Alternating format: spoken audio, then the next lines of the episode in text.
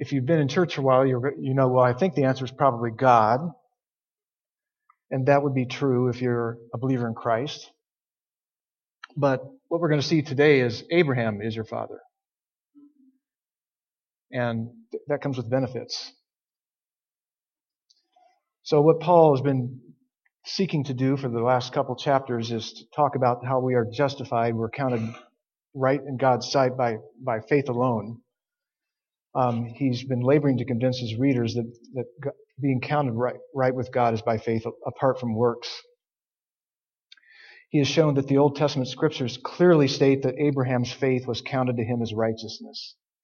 And he showed how he was counted righteous by faith before he was circumcised. And you say, wow, that's awesome. And it is because it, it means that um, Gentiles can be saved uh, as well as Jews in Christ. Still, some may doubt. Surely the law must still play some part in being counted right with God. Today we'll see God's promise to Abraham came by faith, not law. And still some may wonder why faith is the way that we are justified before God. Why is faith so important? Why, why is that God's way? And we'll see from the character of Abraham's faith why faith in God's promise is the only way to be counted right in God's sight. So if you would, stand, we'll read from Romans chapter 4, verses 13 to 25. Romans chapter 4, verses 13 to 25.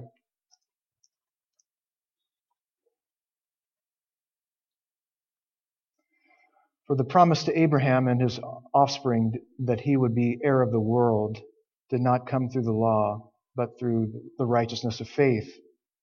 For if it is the adherents of the law who are to be the heirs, faith is null and the promise is void. For the law brings wrath, but where there is no law, there is no transgression.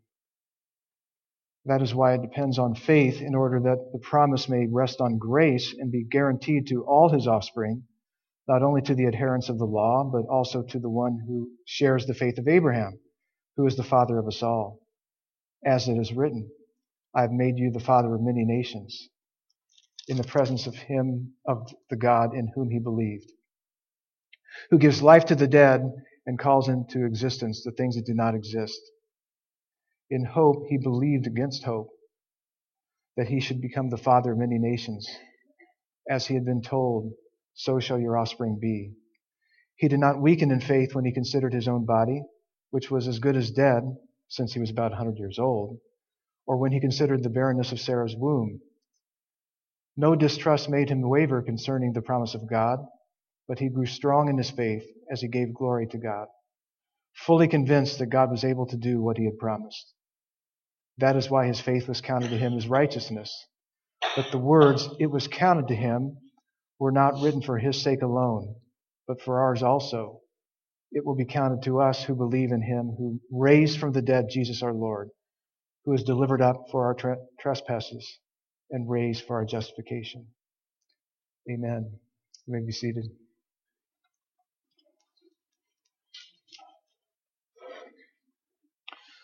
So, starting with verse 13, God's promise to Abraham and his offspring that he would inherit the world came not because they had the law or kept the law. Instead, it came because they were counted right with God through faith Besides the fact that the law of Moses came after Abraham's time, in addition, the reason that it couldn't be counted right by the law is that no one could keep the law perfectly anyway. So the heirs of the promise needed to be right in right relationship to God by faith in God's promise, like Abraham. Paul says that Abraham and his offspring would inherit the world. They would inherit the world. That's because God promised that Abraham was going to be a blessing. His, he and his seed, his offspring, were going to be a blessing to all the nations and would be blessed, and, and, and he would be the father of many nations. These promises are fulfilled in some from every nation becoming children of Abraham through faith in Christ. If you are in Christ, you will inherit the world. Really. You got that going for you. So you can, when you talk to your coworkers or your fellow students this, this week, You'd say, well, what'd you do over the weekend? Well, I, I learned about my inheritance. Really? What are you going to inherit? the world. And they might um, be curious about that. You say, well, I'm not a power monger. I don't want to inherit the world. Well, you qualify then because Jesus said, for the meek shall inherit the earth. So if you're meek and humble, you get the world. I, I don't know if you, are already going to try to claim your turf, but um, but yeah, we'll be sharing the world. It's amazing promise. In verse 14, Paul said, For if it is the adherents of the law who are to be heirs, faith is null and the promise is void. In the first part of chapter 4, Paul proved that Abraham believed God's promise and it was counted to him for righteousness. He showed that this way Abraham became the spiritual father of all who believe, whether Jew or Gentile. If the law was the way for Abraham's offspring to inherit the world, faith is nullified. The promise is canceled. It's no good. You can't have law and promise. It's faith with promise or nothing. So it can't be based on having the law. It can't be based on keeping the law. In fact, in verse 15, Paul says, For the law brings wrath, but where there is no law, there is no transgression. Back in chapter 3 and verse 20, Paul said that through the law comes the knowledge of sin. The law can't give you a right standing before God. What it can do is make you more aware of sin and thus more accountable for violating its specific commands. As a result, it increases God's wrath toward you if you are not under his righteousness through Christ. But if receiving God's promise is not based on law, on not dependent on law, there is no promise voiding transgression. That's what that means. Where there is no law, where the law is not the condition, you can't break it. You can't violate the promise. And that's what leads him to say what he says in verse 16. That is why it depends on faith. That's why the inheritance, receiving the inheritance, is, is by faith, so that the promise may be in accord with grace. What is given by grace on God's side can only be received by faith on man's side. And since God's promise is 100% reliable, it is guaranteed, it is secure to all who have faith in Christ. to all of Abraham's offspring, since they are the offspring of faith. He says it's not only to the inheritor of the law, but also to the one who shares the faith of Abraham. The promise is guaranteed by grace, not only to the believing Jews, but those Gentiles who share the faith of Abraham. Literally, those of Abraham's faith. Abraham is the father of all who are of his faith. And, and so to be a descendant, an offspring of Abraham, you need to be of his faith, of his faith. And we'll see more what that means, but, but the way it works out is Abraham is the father of all who are of his faith. So Abraham is the father of every Jew, every white American, every African American, every Native American, every Arab, every East Asian, every South Asian, every European, every African, every Polynesian, if they are of his faith. So Abraham's got an exploding family. His photo album must be incredible.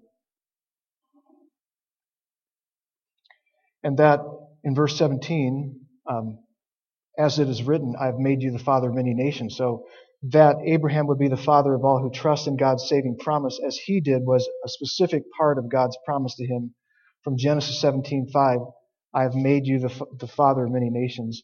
At that point, all he had was Ishmael, which was a problem because that wasn't the son of promise. And um, it's not.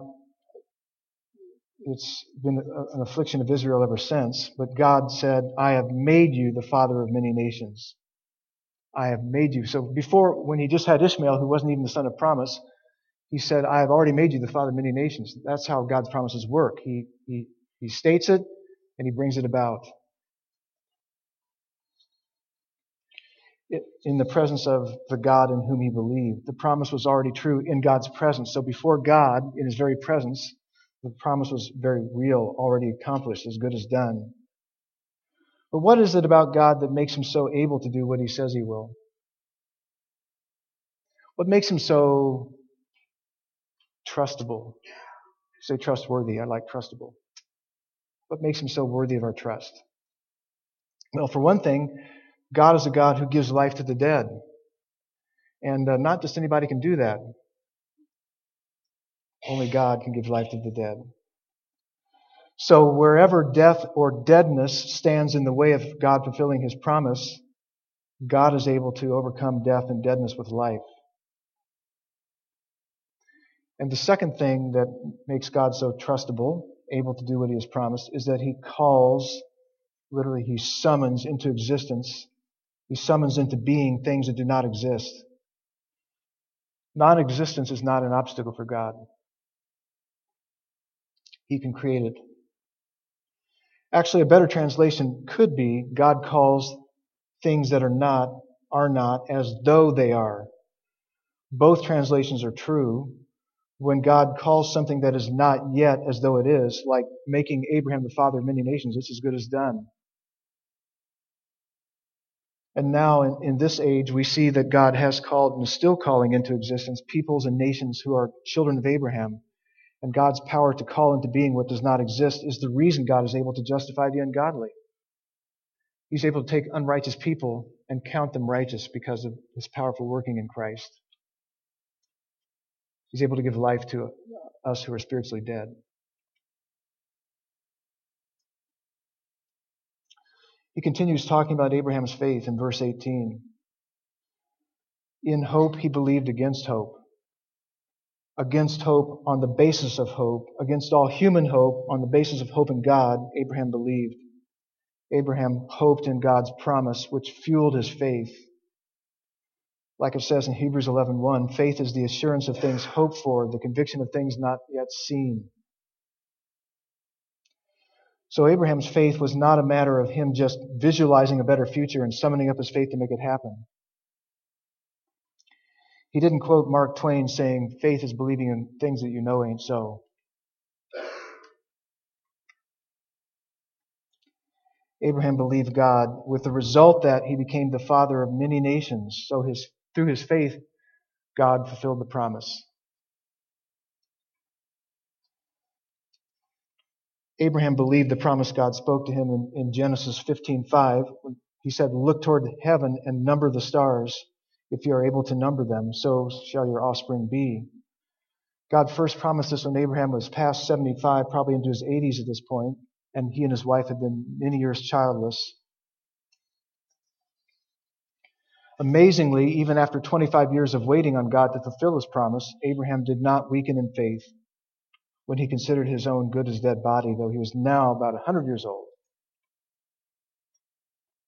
He didn't just say, well, 100 is the new 30.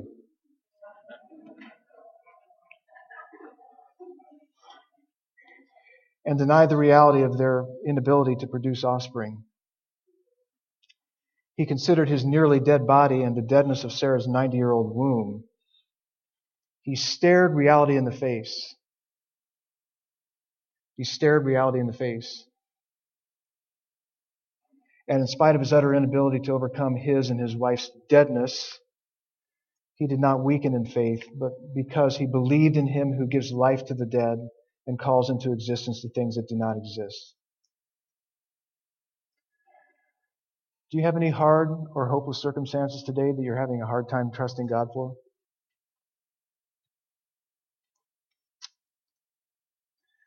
Like family division,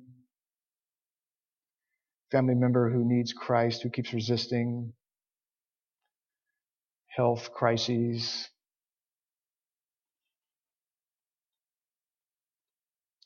The point isn't that God is going to fix every one of your problems in this life, but He will give you what you need to persevere in faith. He will help you to stand firm and trust in Him. He will give you unexplainable peace and joy, and He will glorify Himself through, through you. He's good for that. In verse 20, Paul said, No unbelief made him waver concerning the promise of God. How can Paul say that about Abraham?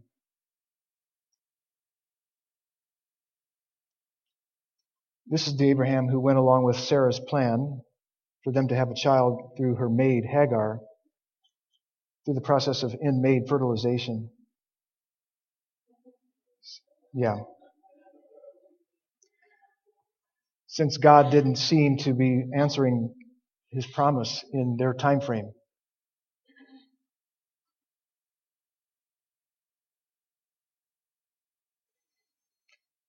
In spite of in spite of this, and, and again, at that point, that produced Ishmael, who was not the promised son, and his offspring have been a pain to Israel ever since. And he had other faith lapses. But Paul is saying that wavering and unbelief did not characterize Abraham's life. In spite of some faith failures, Abraham didn't become, he did not become more unstable and uncertain in his faith. Instead, he grew strong in faith. Abraham's faith took deeper and deeper roots. Rather than being double minded, he grew more and more into a single minded trust in God and his promise. That Abraham's faith did um, waver, but the testimony of Scripture is that it, he didn't waver is encouraging to me because my faith wavers lots. And so for God to say, but the trajectory of your faith is it's growing stronger.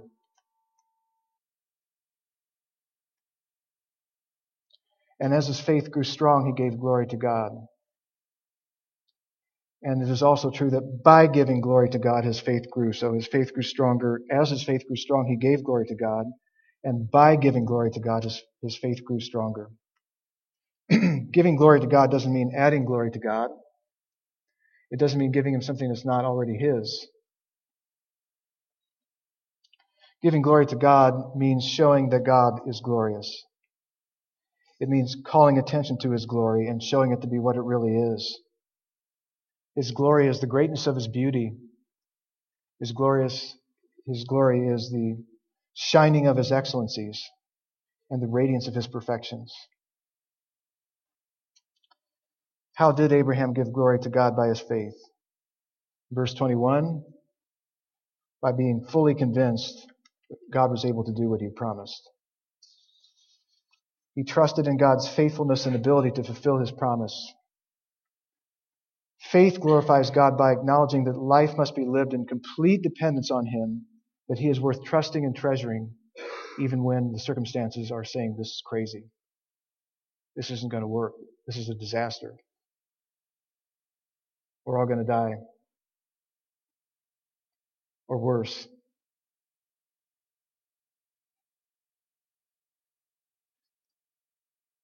Faith glorifies God by acknowledging that life must be lived in complete dependence on Him, that He is worth trusting and treasuring even in the midst of hopeless circumstances.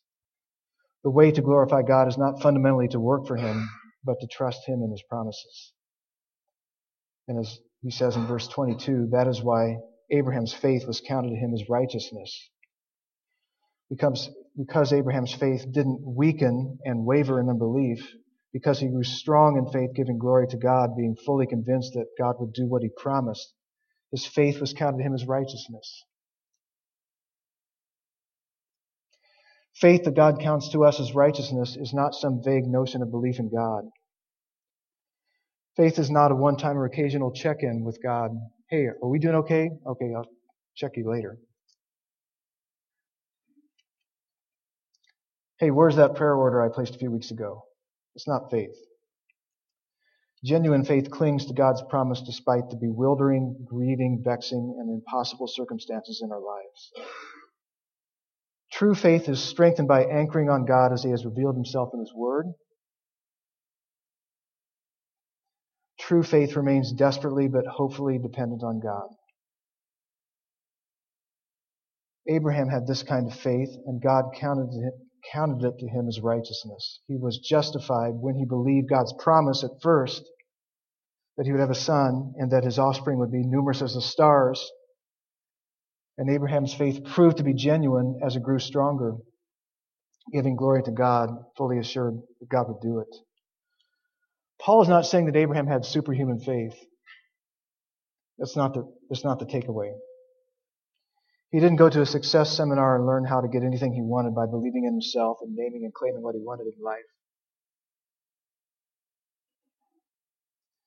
He trusted in a supremely super sovereign saving God. And when I say sovereign, by that I mean God sets the agenda in his wisdom for his glory and our good. So faith is not a way to twist God's arm and get him, manip- manipulate him to do what you want him to do. Little faith in a great God is better than great faith in ourselves or things of this world or a false God.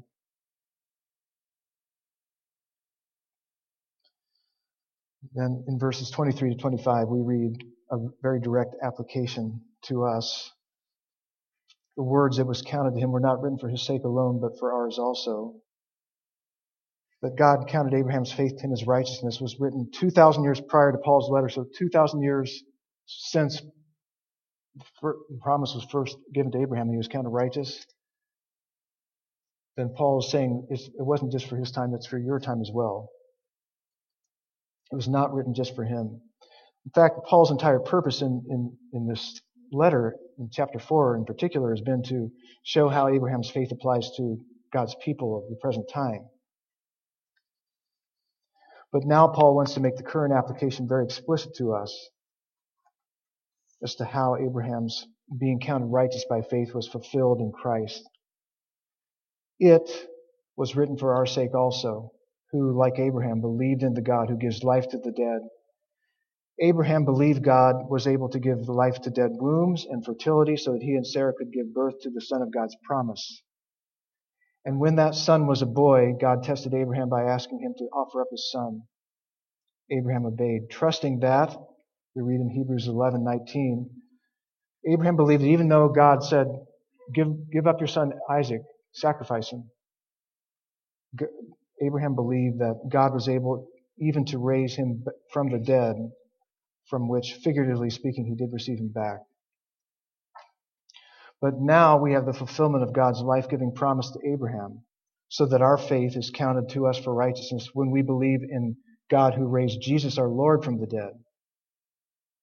So, belief in God's raising Jesus from the dead is not optional. It's fundamental to being counted righteous. It means you really believe that he really did do that. It's not just a myth.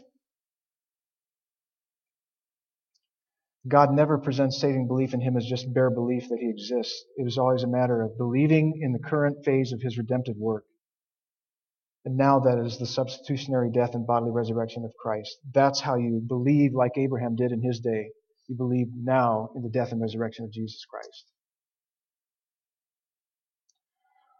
Verse 25, on a human level,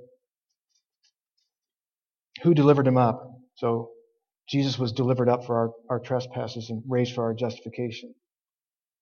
On a human level, Judas delivered up Jesus to the Jewish leaders. And they delivered him up to Pilate, and Pilate delivered him up to be crucified. But from God's side, it was he who delivered him up for our trans- transgressions, to bear the punishment due to us for our sins. Amazing. God delivered up his own son for our sins. Stunning that God would do that.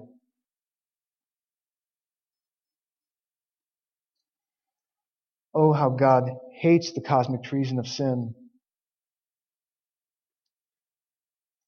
But oh, how good he is to redeem us with the cost of the life of his son.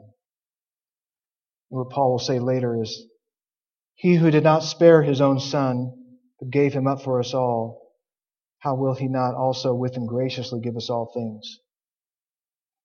He who did not spare his own son, but gave him up for us all, how will he not also with him graciously give us all things?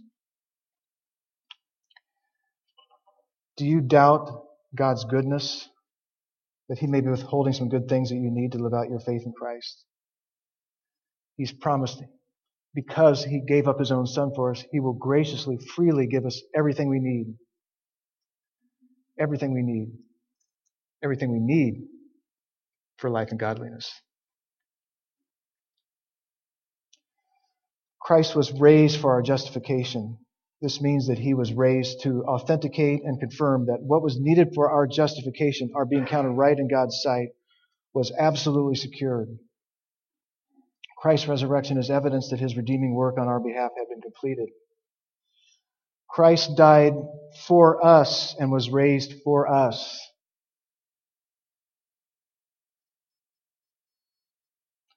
The sin divide between us and God has been bridged. Eternal death has been defeated in his resurrection because we can never be condemned. As Paul will say later in Romans chapter 8. Who is to condemn? Christ Jesus is the one who died. More than that, who was raised, who is at the right hand of God, who indeed is interceding for us. That's pretty good news. The resurrected Christ who defeated sin and death for you is praying for you right now.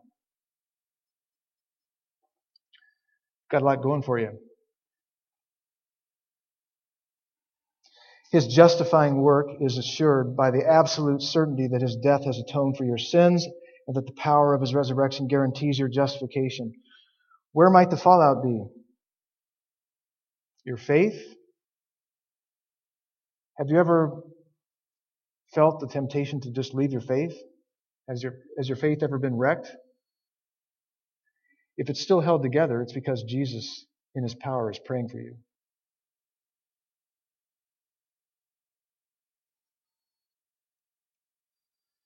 If it's left to you, you're right.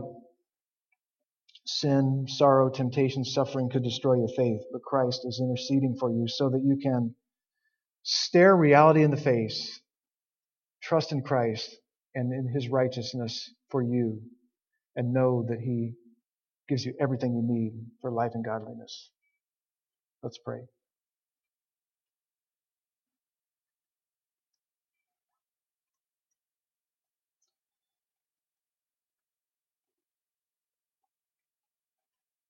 Father, this news, if we know our state, without Christ. This is really stunningly good news. This is the gospel, the good news that Christ, in his death, secured our redemption, in his resurrection, confirmed that we can be justified, counted right in your sight, we who are still ungodly in ourselves. And with that, he, he's guaranteed uh, that we will inherit all things that you have for your people, the new heavens and the new earth where we will not be suffering and sorrow and sin and sickness anymore. But Father, this week we're going to face temptations to not put our trust in you, to value other things more than you, to go against what we know your word says is true, just to be lazy in our faith, to choose other things other than your glory, to not value you ultimately. We need the faith sustaining grace of Jesus Christ this week.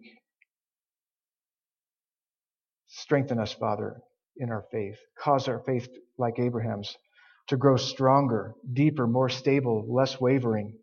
We're thankful, Father, that your word says even Abraham, whose faith did waver, that in another sense it didn't waver because he kept his trust in you even when he lapsed from time to time. That's good news for us.